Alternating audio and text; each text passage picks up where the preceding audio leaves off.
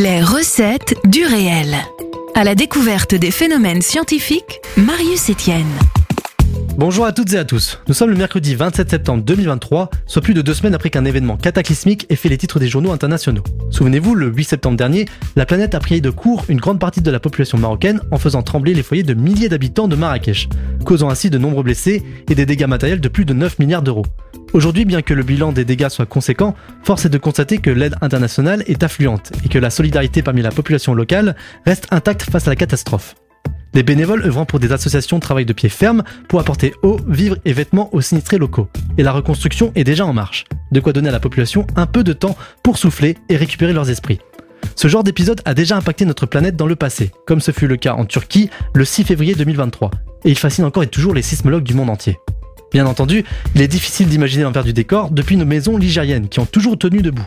C'est pourquoi aujourd'hui je voudrais consacrer cette chronique aux tremblements qui façonnent nos reliefs, en répondant à la question suivante. Comment se forment les séismes? Pour commencer, le mot séisme tire son étymologie du grec ancien séismos, qui signifie ébranlement, une origine qui lui sied bien, puisque nous avons affaire ici à un phénomène géologique de grande envergure qui impacte la population mondiale tous les jours. Les séismes peuvent avoir des origines diverses, mais tous résultent d'un même phénomène, la rupture brutale des roches de la croûte terrestre. Qu'ils soient puissants ou faiblement perceptibles, ces secousses profondes sont la preuve que notre planète bouge continuellement. Mais pour comprendre ce qui se passe en profondeur, il faut d'abord savoir comment la Terre est structurée de l'intérieur. La Terre est une gigantesque boule qui, similairement à un oignon, se compose de trois couches superposées. Au cœur, nous avons une couche solide et très chaude que l'on nomme le noyau, puis au-dessus, la température est un peu plus basse. Le manteau terrestre n'est donc pas tout à fait solide ni liquide. On dit alors qu'il est ductile ou plastique. Il a en gros la texture d'un fromage un peu trop réchauffé au micro-ondes. Enfin, à la surface, nous retrouvons une fine couche solide de roches sur lesquelles nous pouvons marcher quotidiennement, que l'on appelle la croûte terrestre. Si l'on mélange les forces de la gravité au mouvement de rotation de la Terre, puis qu'on y ajoute une cuillère de densité et un soupçon de température qui refroidit, nous obtenons à la fin une croûte qui se déplace au-dessus du manteau. C'est ce qu'on appelle les plaques tectoniques. Si vous n'avez pas très bien compris cette dernière partie, imaginez la Terre comme une tasse de chocolat chaud. Eh bien, le fond de votre tasse est plus chaud et plus dense que la surface du chocolat. Si en plus vous vous amusez à remuer la boisson avec une cuillère et que vous patientez, vous verrez apparaître à la surface de la tasse des petits agrégats de chocolat qui flottent sur le breuvage. Eh bien, les agrégats représentent les plaques terrestres qui se déplacent au-dessus du manteau terrestre. Ces mouvements ne sont pas sans conséquences, car le manteau sous la, croûte solide n'est pas tout à fait liquide, elle va donc engendrer des frottements. Les plaques tectoniques vont alors se déformer et emmagasiner de plus en plus d'énergie au fur et à mesure qu'elles se déplacent. Ces déformations vont aller jusqu'à un stade où la croûte ne peut plus supporter l'énergie dont elle est sujette. Il se produit alors une rupture qui se manifeste sous la forme de fractures que l'on appelle failles sismiques, et un effondrement du sol le long de ces fractures. La friction de ces épais bancs de terre génère un premier tremblement de terre. Souvent, la dissipation de cette énergie ne se fait pas totalement, et entraîne dans ce cas plusieurs épisodes de friction le long des failles, et donc plusieurs successions de séismes. Lorsqu'un séisme se produit, plusieurs séries d'ondes se propagent dans la croûte terrestre depuis le foyer du séisme et le long de la surface terrestre. On appelle d'ailleurs foyer le lieu où naît le séisme au sein de la faille, et épicentre le point à la surface située directement au-dessus du foyer. Les ondes projetées lors d'un tremblement de terre sont distinguées en deux catégories les ondes profondes qui sont les ondes P et S, et les ondes de surface caractérisées par les ondes L et les ondes de Rayleigh.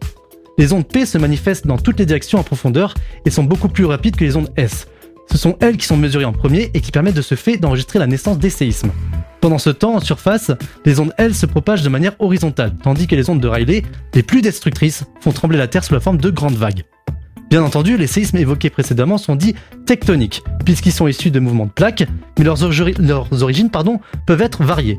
Nous avons par exemple les séismes d'origine volcanique, résultant de la rupture des roches ou au dégazage d'un magma précédant une éruption volcanique, les séismes d'origine polaire, dus au mouvement des glaciers, et même des séismes d'origine humaine, provoqués par les pompages géothermiques, l'activité pétrolière et l'effondrement de cavernes suite à l'extraction minière. Cependant, il reste que les séismes d'origine tectonique sont ceux causant le plus de dégâts à l'échelle de la population mondiale. Beaucoup pensent également que leur répartition est aléatoire, ce qui n'est pas vrai. En effet, lorsque l'on parle de plaques tectoniques, on évoque surtout leur capacité à s'éloigner l'une de l'autre ou au contraire plonger sous une plaque voisine. En moyenne, il est plus probable de ressentir euh, des secousses le long des limites de la plaque, là où les plaques se rencontrent ou se repoussent. On retrouve notamment les séismes de surface au voisinage d'une fosse océanique et les séismes profonds à des centaines de, kilomètres de profondeur en dessous des zones de rencontre des plaques, comme c'est le cas au Japon ou dans la cordillère des Andes. D'ailleurs, lorsqu'un séisme est déclenché sous l'eau, suite à une éruption volcanique, sous-marine ou un glissement de terrain, la rupture engendre le soulèvement des fonds marins, qui s'accompagne de puissants tsunamis et de raz-de-marée. Le dernier plus grand tsunami jamais enregistré était celui qui a déferlé sur l'île de Sumatra en Indonésie en décembre 2004.